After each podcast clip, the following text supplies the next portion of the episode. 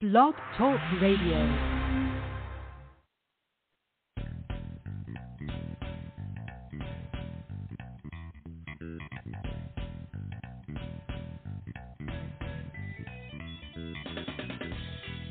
Welcome to the Scares and Dares episode of the Football Garbage Time NFL podcast. My name is Ha Kung Wong, and I'm the editor in chief of Football Garbage Time.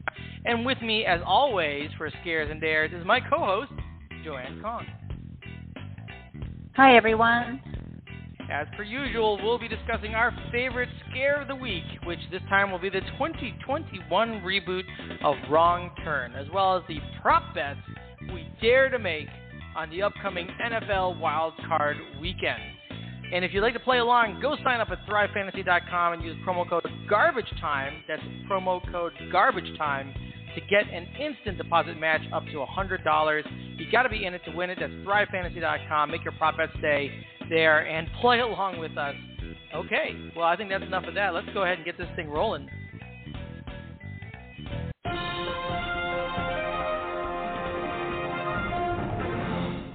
All right, so as I mentioned, today our scare of the week is the 2021 reboot of the 2003 movie Wrong Turn, which in turn had, I believe it or not, uh, five sequels all the way through 2014. Isn't that unbelievable? Six Wrong Turn movies. Um, the original Wrong Turn movies generally dealt with slightly deformed cannibals living in the forest who became deformed due to a toxic spill, terrorizing teens with traps who generally get lost uh, either in the back roads or in the forest of somewhere around Virginia. And thus, the movie name Wrong Turn. Now, Joanne, you've seen these uh, older movies, the original uh, set of movies. What did you think of the original movie? I like the original movies, and you don't know that it's cannibals until later on, so you just kind of gave that away if you've yeah, never seen alert, the movie. right. but yeah, it is. It is the the title is exactly what the movie is. You're driving along the road. This point in time, there was no Google. You take a wrong That's right. turn, and suddenly you find yourself with you know a couple of blown tires and Yep. you know in the older movies that's how it begins uh and i like them but so this 2021 version was not actually a reboot but just i guess a kind of continuation but Yeah. not with cannibals Right, right. Oh, oh, spoiler alert. Everyone's like expecting cannibals, and we just told them no cannibals. Oh, no. Sorry, guys.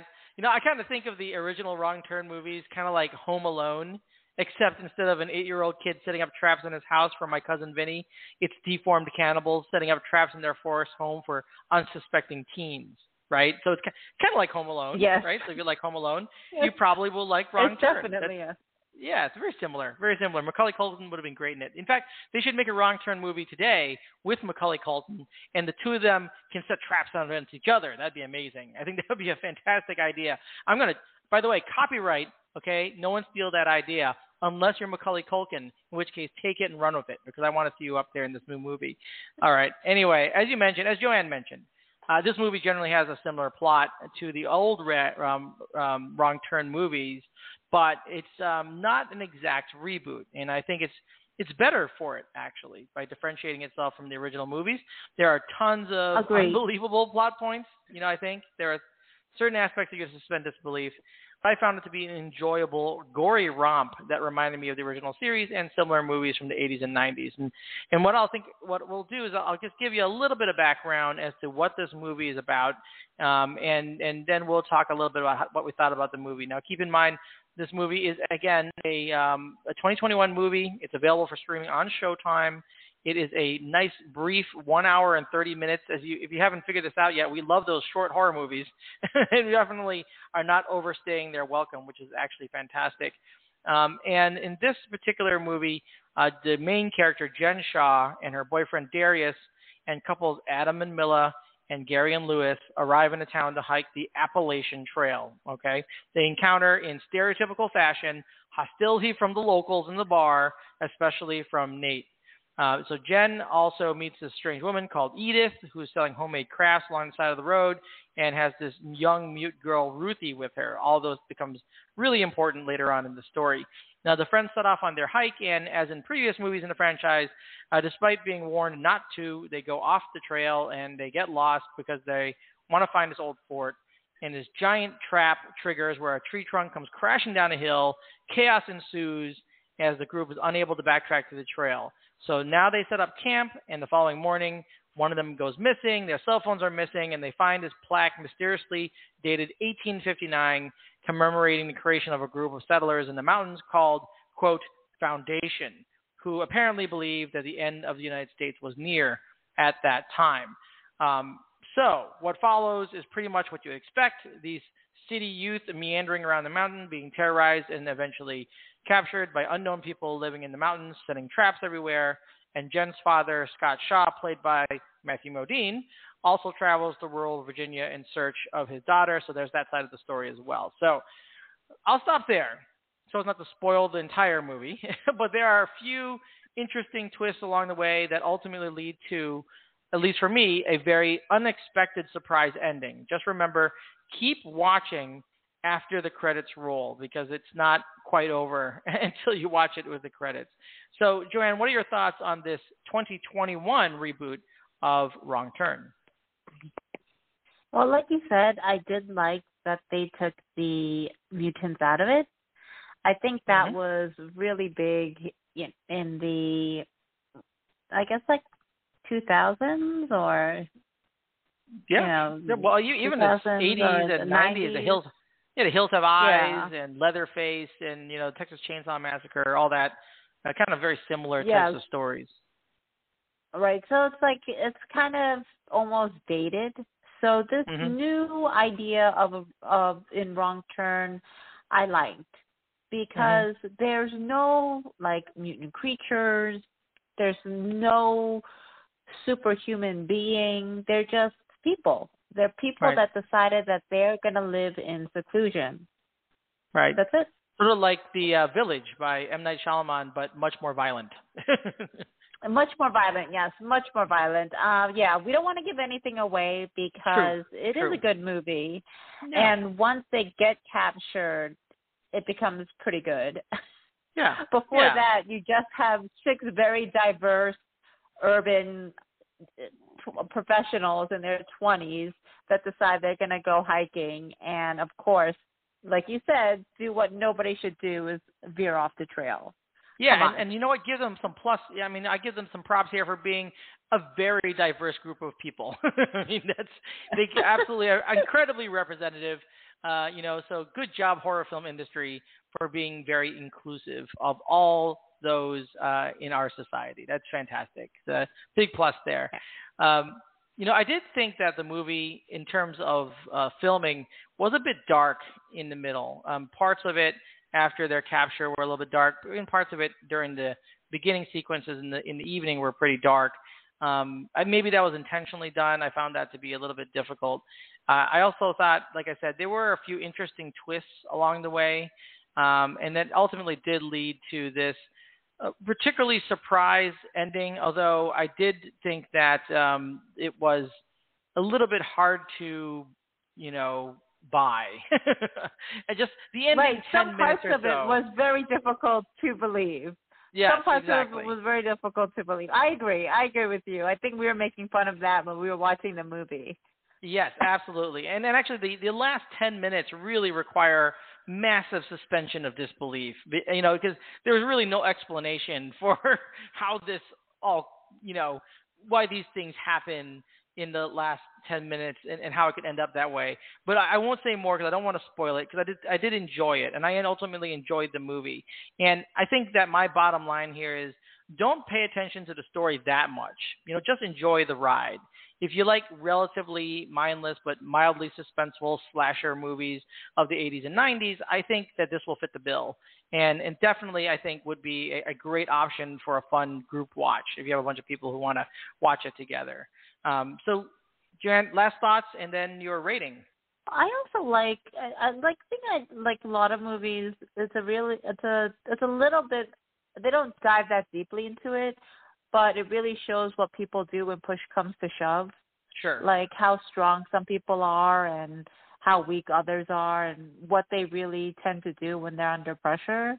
I Mhm. think in these six characters you do kind of see that. I mean, it's not a long movie, so they can't really develop it. But you Mhm. might not think that one person, one character would do the things that they do.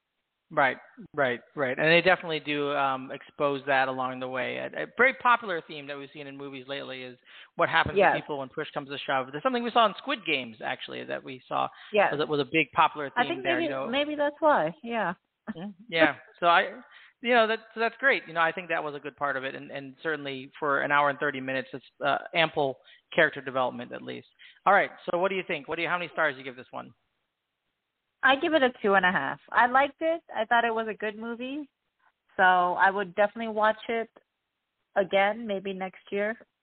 okay. And I agree, actually. I am going to also give it two and a half stars out of four. Uh, I think this might be the first time we've agreed on a uh, rating for a movie. I think it was enjoyable, it was fun, it was didn't overstay its welcome. For the most part, the acting was fine, and that wasn't really the focus yes, I anyway. thought no, but I thought the acting was good. It was Mhm. believable. Yeah, yeah, and Matthew Modine going in there, of course, the great Matthew Modine making an appearance there, so that's always Yeah, fun. yeah, you Uh, can't criticize him. Yes, absolutely. So that was really good. So anyway, the bottom line is, I think it's worth a go, worth a watch. Definitely worth a group watch if you can get a group to watch it. You'll enjoy it. Just don't take it too seriously, uh, and don't forget keep watching after the credits roll because it's not over yet. Okay. So that's what we got right there. Hit the boxing bell on that. Let's get on to the next part of our show, and that is, of course, talking about the prop bets that we dare to make for wild card weekend. And before we do that, let's talk about the last picks that we made for week 18. So, Joanne, you made uh, a pick for Mac Jones under 212 total passing yards and Tua Tagovailoa at under 224.5 total passing yards. Mac Jones did not hit. Tua did hit. So you were one and one this week. Any uh, any thoughts? yeah. Yeah, I mean that was just in, unfortunate and unfortunate. Yeah. But I was right. Uh they did lose. Yes, that's right. You're right. The, the as, as we talked about last week, you did predict that maybe the Patriots will lose, and they did lose. So uh, that did come true. And out of the last five weeks, uh, Joanne is now seven of ten. That's pretty good. And uh, my two prop bets last week were Ben Roethlisberger over 233.5 total passing yards, and Jonathan Taylor under 113.5 total rush yards. As predicted, Ben Roethlisberger and the Pittsburgh Steelers went out on top in a thrilling three-point victory. Um, so, and he did hit over 233.5.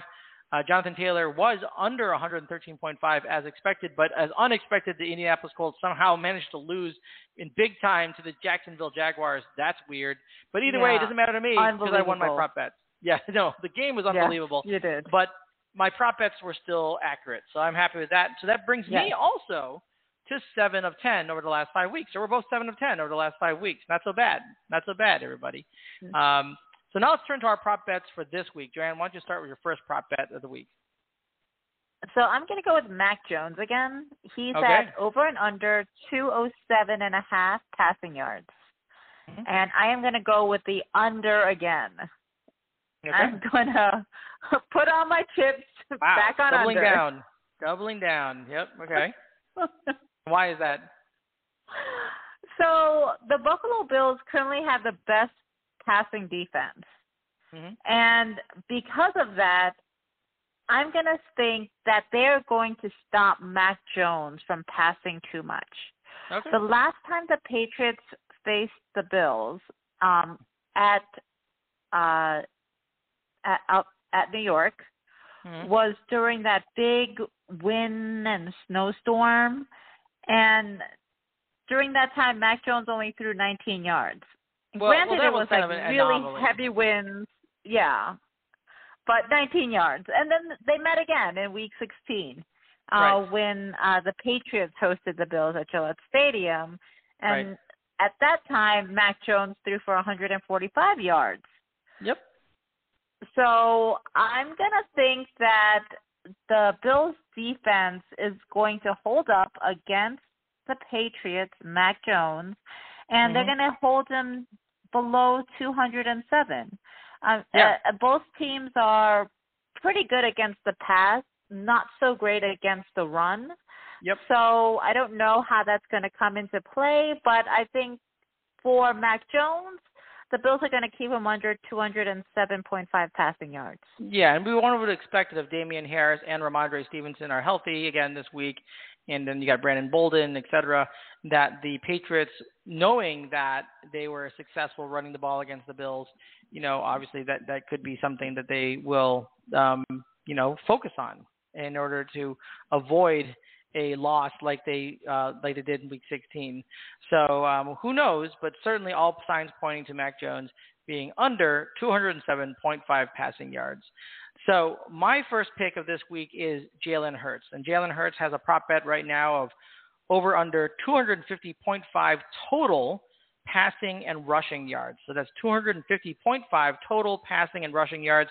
The Eagles playing the Tampa Bay Buccaneers this week on Sunday, and I am taking the under on 250.5 total pass plus rushing yards. So that's the under on 250.5 total pass plus rushing yards. Now, let me tell you why. So, Jalen Hurts has been a little bit of an enigma. He's been successful at times, he's been unsuccessful at times, but he's only exceeded 250.5 total pass plus rush yards in. Um, he's only exceeded it uh, in two of his last eight games. So it doesn't happen that often that he exceeds that total. And the reason why he does exceed it is typically because of he's running the ball. But recently, Jalen Hurts has not run much. And maybe it's due to the ankle injury, and maybe he's uncomfortable there, or maybe they're trying to keep him healthy as he gets through the playoffs, assuming they make it past the Buccaneers. But either way, he's only averaging 29 rush yards per game over his last three. So it's not like he's piling on tons of rush yards either. Uh, keep in mind, on top of that, the Buccaneers allowed the third least rush yards per game this season at just 92.5. So, you know, you put that all together and you're saying, well, he doesn't necessarily he doesn't typically exceed 250.5 total rush plus pass yards, and even in the games in which he rushes a lot. He hasn't been running much over the last three, only averaging 29 rush yards, and the Bucks allowed a third least rush yards per game. And you kind of say, well, he's got to get that all in passing yards. And the the Bucks aren't a terrible pass defense. They've only allowed an average of 238.9 passing yards per game. I don't think Jalen Hurts will get anywhere near that. Maybe he'll get around 200 to 220 passing yards, but certainly not the 238.9, which is the average. And you know, if you add on the fact that he's not going to pile on a lot of rushing yards, and the Bucks don't allow a lot of rushing yards, I just don't think his prospects are good for exceeding 250.5. So I am taking the under on 250.5 total pass plus rush yards for Jalen Hurts. Okay, uh, what's your second pick of the week? Um, my second pick of the week is Stefon Diggs, Okay. uh, who is playing against the Patriots. So the funny thing about this is that while the Buffalo Bills have the best passing defense right now, the Patriots have the second best passing defense. Oh, interesting. So yeah, so yeah, so the standing so right now is that they are one and two, but Okay. but I think that um uh, Stefon so first Stefon Diggs is under over sixty six point five receiving yards. Mhm. Even with that said, what I just said, I'm gonna pick the over. Okay. So I think Stefon Diggs will have over sixty six point five passing yards. Receiving yards. Yep. Uh, receiving yards. I'm sorry. Sixty-six point That'd five. be amazing. I, I'm definitely sure he's going to get under 66.5 passing yards, but who knows? You never Yeah. know. But it, but definitely, all right. So over 66.5 receiving yards. So Stefon Diggs right now has the seventh most receptions this season with 1,225 receiving yards. It's pretty good. Okay. Yeah, that's not Um, uh, the last time they faced the Patriots in, in Week Six, he had 85. He received 85. Um, had 85 receiving yards. bad. hmm So even with that game in Buffalo with the wind and the snow, he still had 51 receiving yards. Mhm. So I really have to think that if the temperature is cold, but there isn't a lot of wind, hmm uh, Stefon Diggs will be in play. Mhm. and he's had 10 games this season with over 67 receiving yards. Um, we're talking this is Stefon Diggs. He has been a big playmaker for the Bills this season. Absolutely. So if Josh Allen is not throwing this ball, it's going to be very difficult to to win. And I Mhm. know the Patriots know that Stefon Diggs is the target, but he has still managed, even with the coverage, still managed to get those balls. So I'm going to say that he's going to continue to do that, and he's not going to be taken down in Buffalo. So over Yeah. 66.5 receiving yards. yeah, I would assume.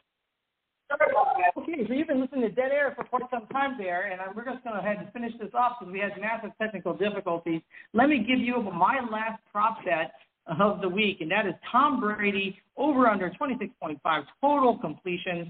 I'm going to take the over on 26.5 total completions of Tom Brady, and let me tell you why. He's exceeded that number in his last two and four of his last six, and one of the ones that he didn't exceed it in, he hit it exactly 26. So he's essentially there all the time. The Eagles allow the fifth most receptions this season with 409, and of course, with the injuries to Leonard Fournette and Ronald Jones, that will limit the Bucs' ability to move the ball on the ground, which means that Brady will have to throw to score. And, and we saw how effective playoff Gronk can be in the playoffs. So I expect him to be throwing it a lot and getting those completions, particularly against the Eagles defense, like which I said had the fifth most uh, pass completions this year. And of course, in his last six games against the Eagles, Tom Brady has averaged 30 completions per game. Guess what? 30 is more than 26.5. All right, so that brings us to the end of the show. Let's go ahead and hit the air horn on the show here. All right, so uh, let's go ahead and uh, and uh, Joanne, give us your social media so people can follow you. It's at Twitter, Kung for you. All right, and you can find me uh, at FB Garbage Time on Twitter. And as usual, I encourage you to go out to Thrive Fantasy and play along with us because, of course, it's fun to win money and everybody can win money. So go out there and win some money. Thanks for listening and wasting time with us. Enjoy watching those scares and taking on those dares and Betsy College Card Weekend. Until next time, make those picks, win that cash, and enjoy your NFL week. Good luck.